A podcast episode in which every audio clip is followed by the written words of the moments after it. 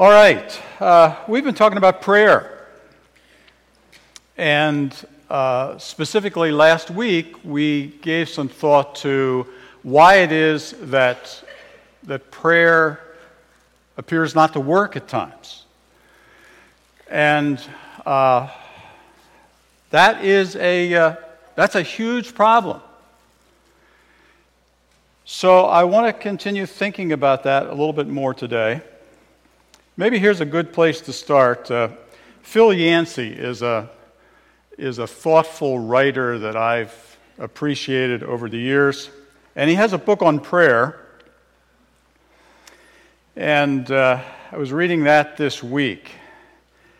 He says, For many people, unanswered prayer forms a barrier that blocks any desire to keep company with God? What kind of companion who has the power to save a life or heal a disease would sit on the sidelines despite urgent pleas for help? In a sense, every war, every epidemic or drought, every premature death or birth defect stands as an accusation against the teasing promise of prayer.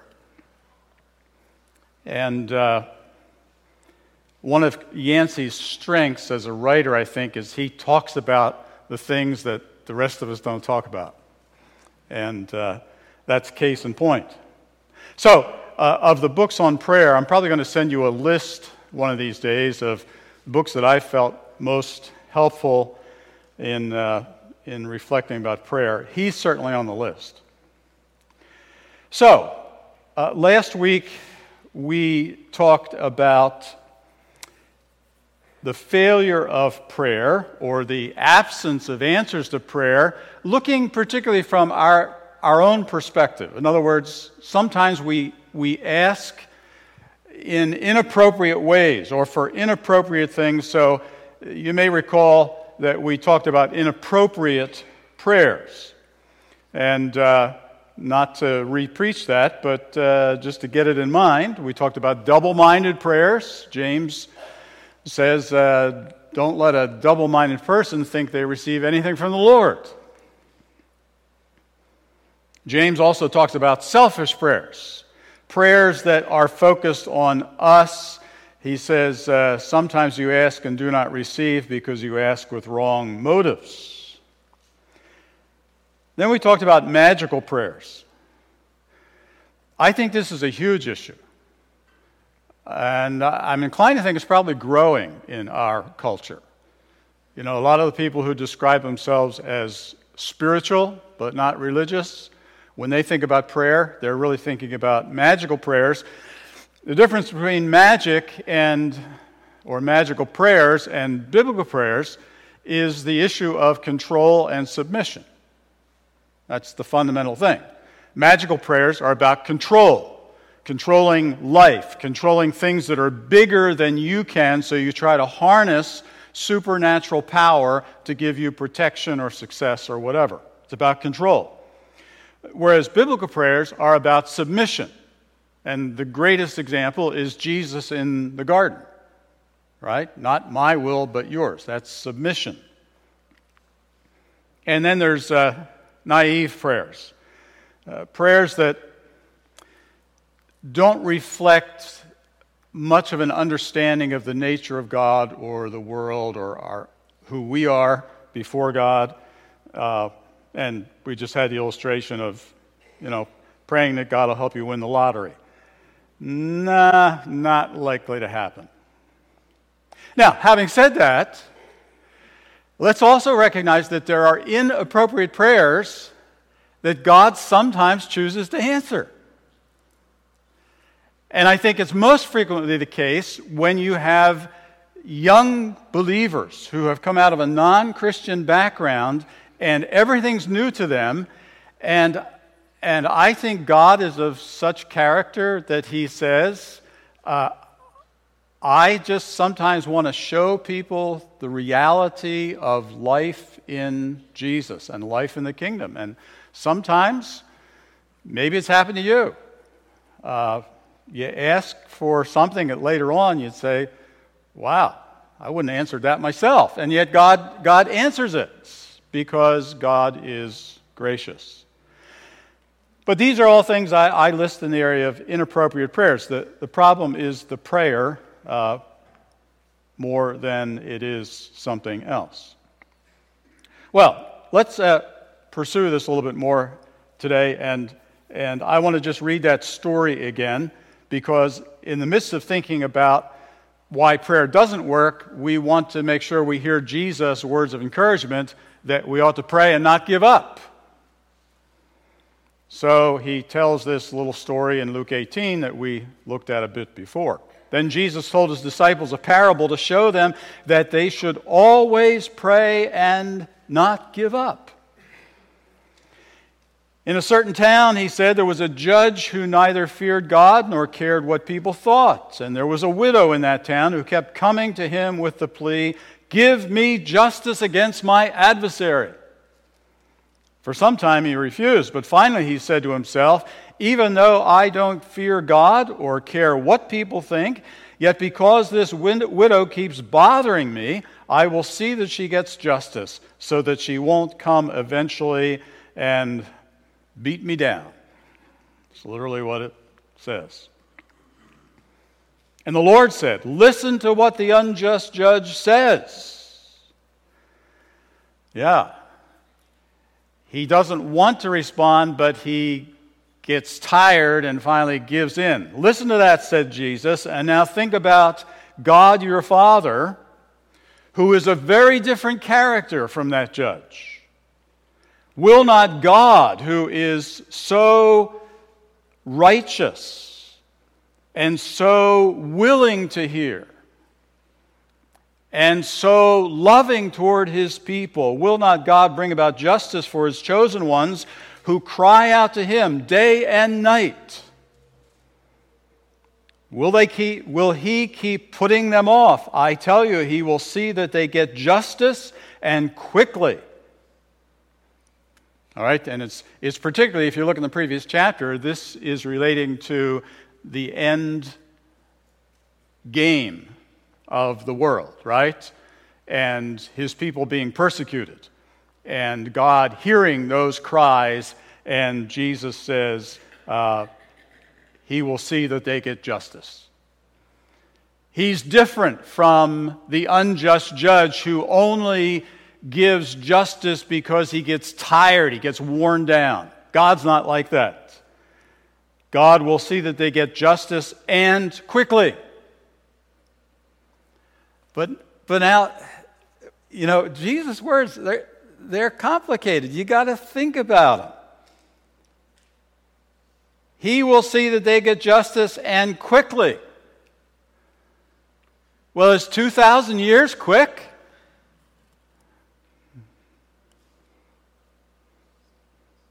However, when the Son of Man comes, will he find faith on the earth? Well, why would that be a question? Well, in part because you're waiting. And some people get tired. And some people give up. So the story stretches us in a number of directions, doesn't it? But the key thing that Jesus wants to hear is that we should pray and we should not give up.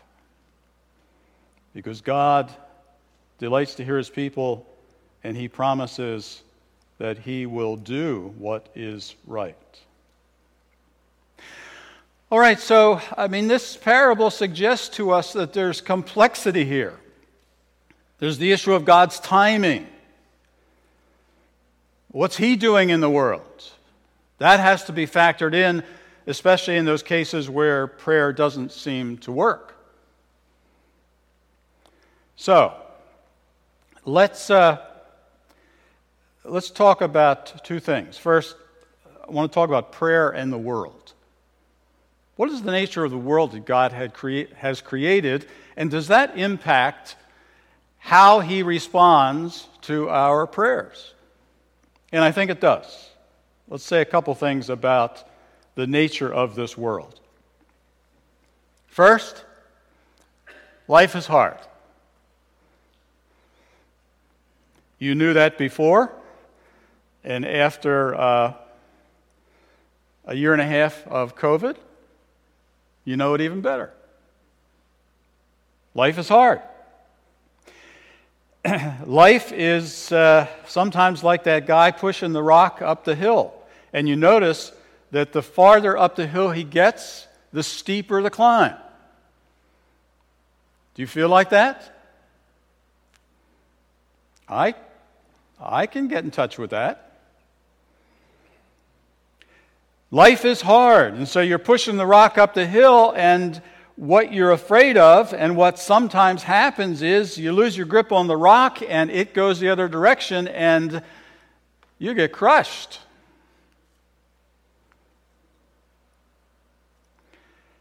Now, here's the point prayer is not given to you and to me in such a way that God says, I'm going to work on your behalf so that that will not be true. In other words, prayer is not an escape from the reality that life is difficult.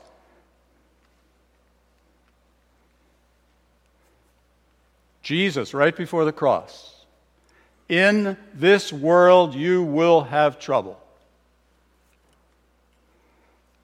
But be brave. I've defeated the world. Pete Greig. Perhaps we should accept what older people and poorer people, and many of those with disabilities, already know. Things are probably going to be very difficult today and just as hard tomorrow, too. Ironically, it's when we finally accept the fact that life is not a five star hotel and lay down our indignation at the way we are being treated that we begin to find hope. I think this is especially a challenge for us to come to grips with in the Western world because we, we benefit from a couple hundred years of technology that much of the rest of the world doesn't. And that technology is a certain protection from the hardness of the world. And so we can almost find ourselves surprised when we encounter the challenge. Uh, I, th- I think COVID, among other things, has shown us how thin a veneer technological protection is. And, and we're surprised. the ripple effect wow, uh, we can't even manage our international shipping because of this virus. Who would have thought? Life is hard. And that's not God's fault, is it? I mean, if we read the, the biblical story thoughtfully, what we find is that right in the beginning, Genesis chapter 3, human beings made a choice. The choice was we can have a world that is ruled by God, and we continue to do this blessed work in the garden that is right next to God's dwelling place. We're close to Him. We can either take that, we can be partners with God in a God ruled world, or we can have a world where we get to be God. And we run things. How's that working out? How's, how's that working out in the school system? How's that working out in Washington, D.C.? And go on and on, right? So life is hard, and prayer doesn't change that. Prayer may help us to live in a hard world. But that's different from taking away the, the hardness. Here's the second thing about the world miracles are uncommon. That's why they stand out to us. Miracles, you know, kind of rough and ready uh, definition, I guess, would be miracles occur when God steps into the natural realm that He has created, created it to work according to certain laws or principles that are consistent, they're, they're uniform.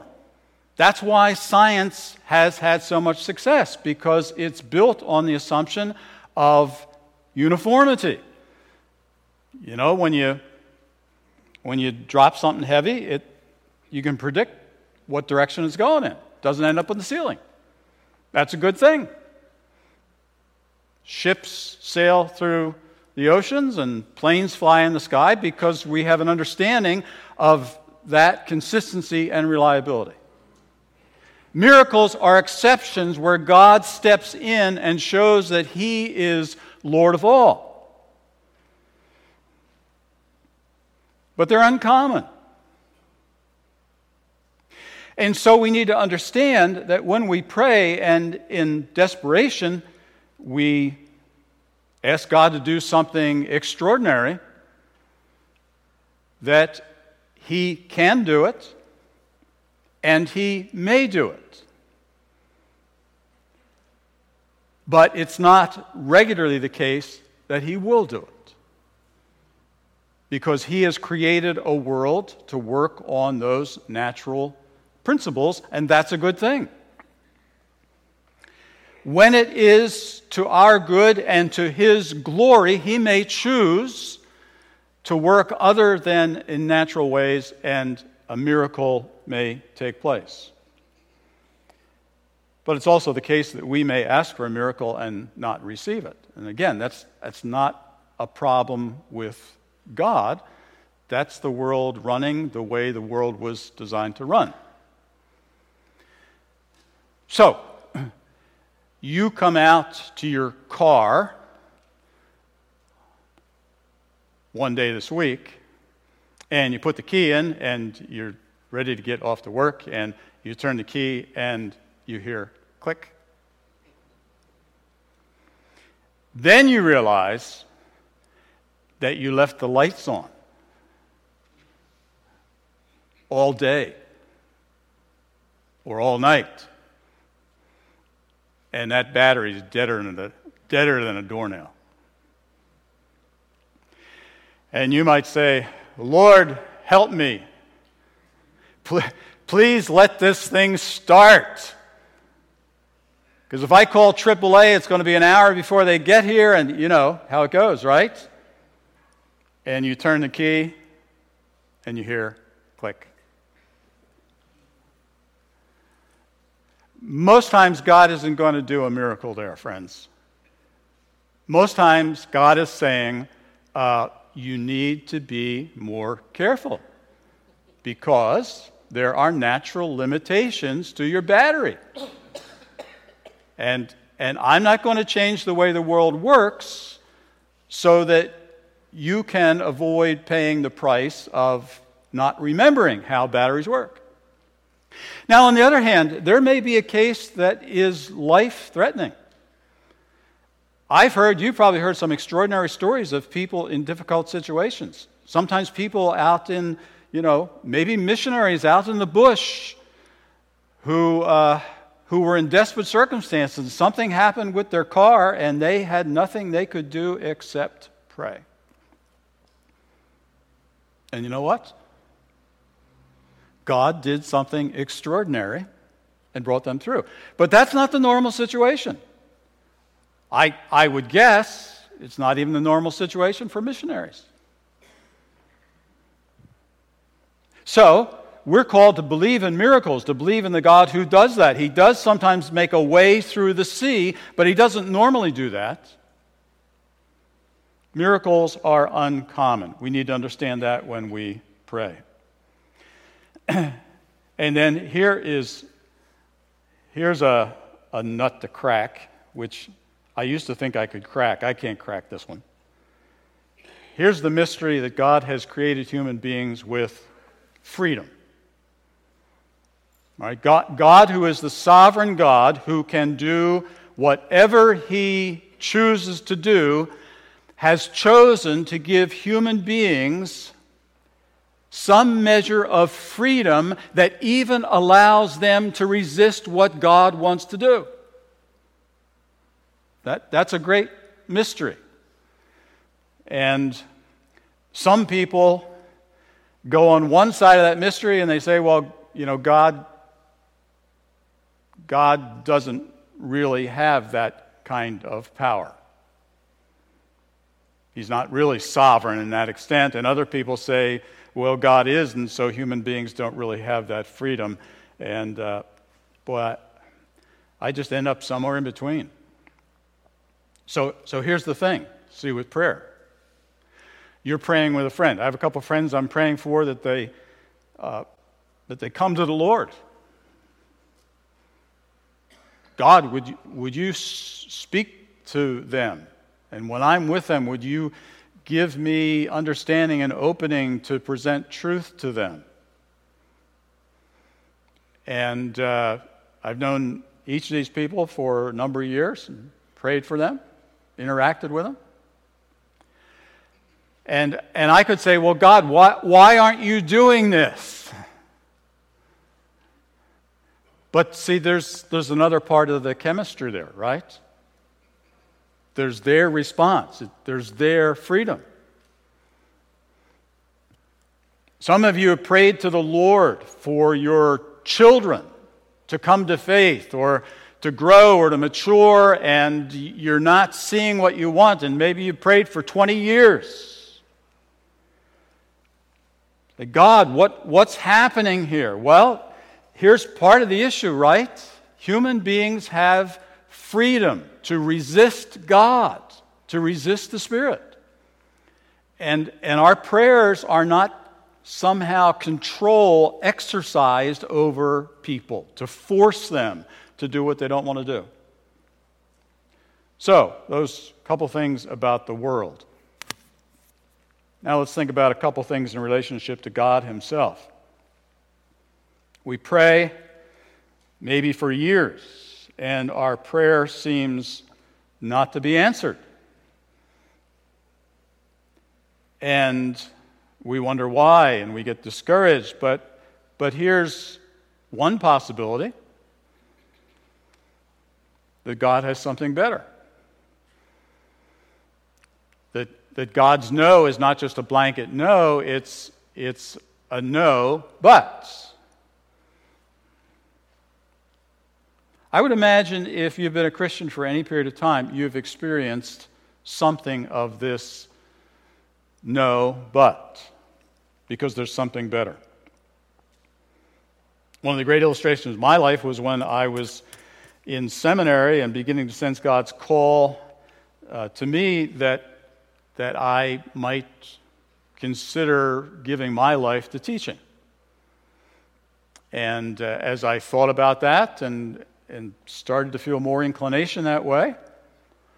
Uh, the question come up well, what would be preparation for teaching at, say, a Christian college or even a seminary? What would be preparation for that? And the answer, by the time I went to school, was well, you ought to, you ought to have a doctor's degree.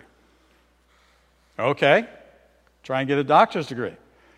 And so I started looking around and applying different places. I had a problem. I was in the first graduating class of biblical seminary down in Hatfield, and they did not have the right from the state of Pennsylvania to grant degrees. So I was looking for graduate programs that were expecting their applicants to have accredited degrees. I said, Well, I've got a certificate, and here's the work I've done. Not good enough for a number of places.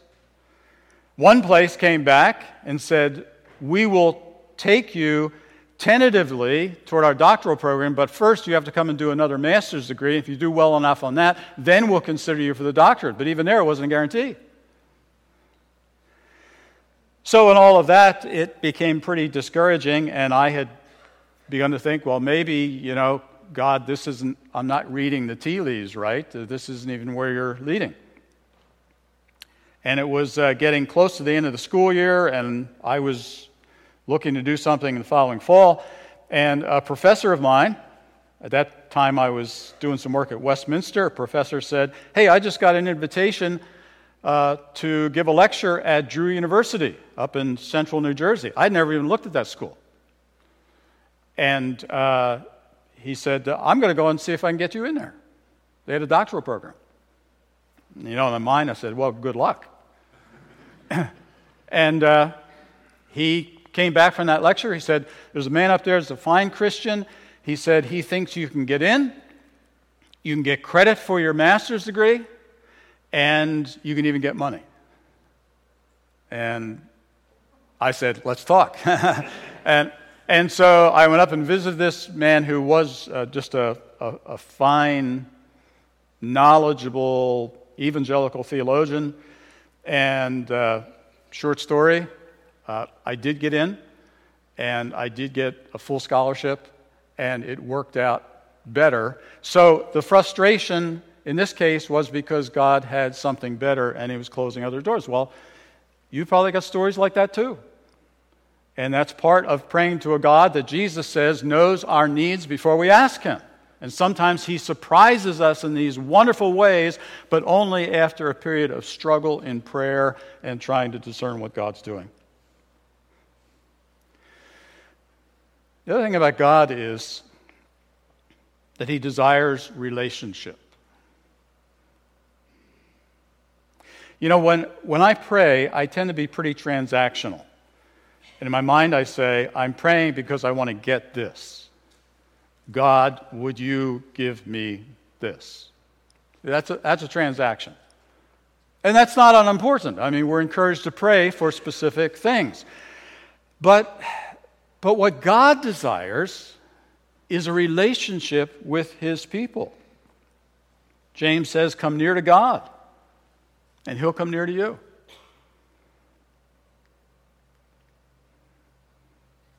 Remember our diagram, right? See, the big thing to the Father in that, in that picture, the big thing to the Father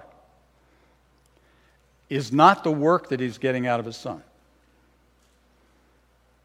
It's the relationship that is being built. And I have no doubt that that is, shall we say, the greatest desire of God in inviting us to pray. Maybe it's even the reason that he delays answering. Maybe he just likes to have us show up and talk about our world and his world.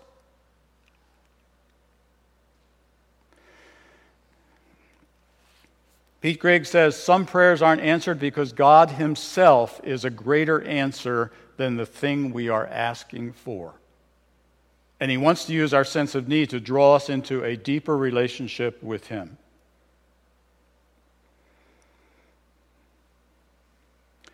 He's the greater answer. I, I like that. And unfortunately, that's, that's not always the case with me that I think he's the greater answer. I think the greater answer is what I want, which is not necessarily him. Phil Yancey says the real value of persistent prayer, the kind of prayer Jesus talks about, where we come back and we come back is not so much that we get what we want as that we become the person we should be a person in love with the Father. God desires relationship. And then the last thing good, good to put it at the end of this discussion of the challenge of unanswered prayer. After we've said all these things, the fact remains that God is a mystery. And we shouldn't be surprised at that because other human beings are mysteries, aren't they? Even the ones you've lived with for 50 years, like me and my wife, who's who still has the ability to surprise me. I didn't know I was living with that kind of person?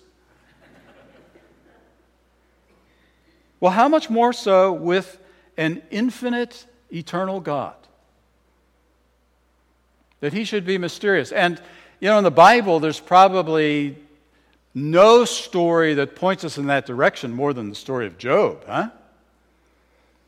There's all these things happen in the background that Job has no clue to, and he's just befuddled and lives through terrible tragedies and wants to hear from God, and he finally hears from God, and we're kind of ready now. Say, okay, after all this waiting and patience and faithfulness on Job's part, now he's finally going to get the explanation. Crickets. In terms of explanation, he never gets it. He, he's never even told in, in the story, he's never even told about the devil's part in all this. But what he's left with in the end is a very honest and open, even kind of raw relationship with God Himself. But full of mystery, huh? And so our prayer life with God has that element of mystery. And uh, we shouldn't be surprised by that, disappointed, put off.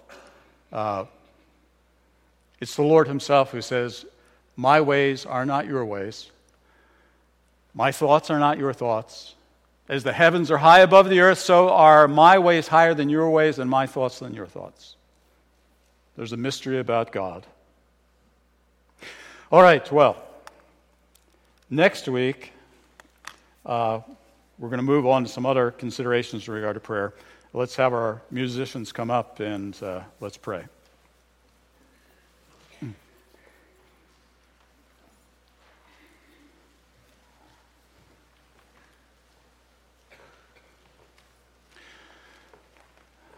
Gracious Father, we pause before you once again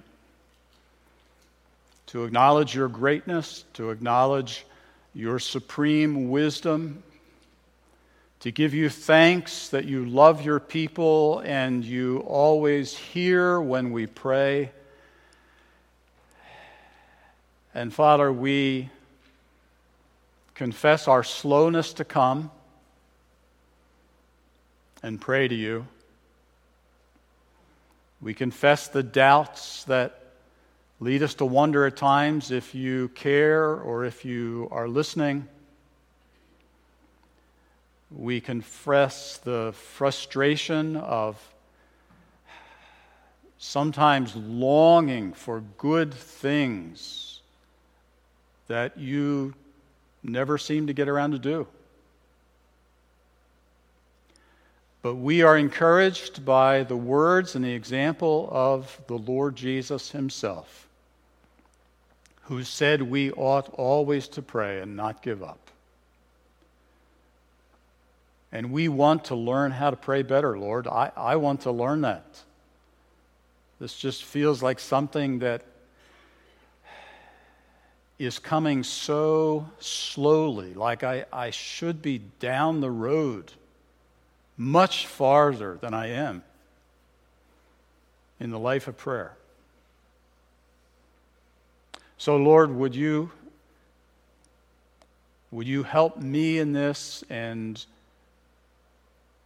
and all my friends here to grow in the grace of prayerfulness? Because we ask it in Jesus' name. Amen.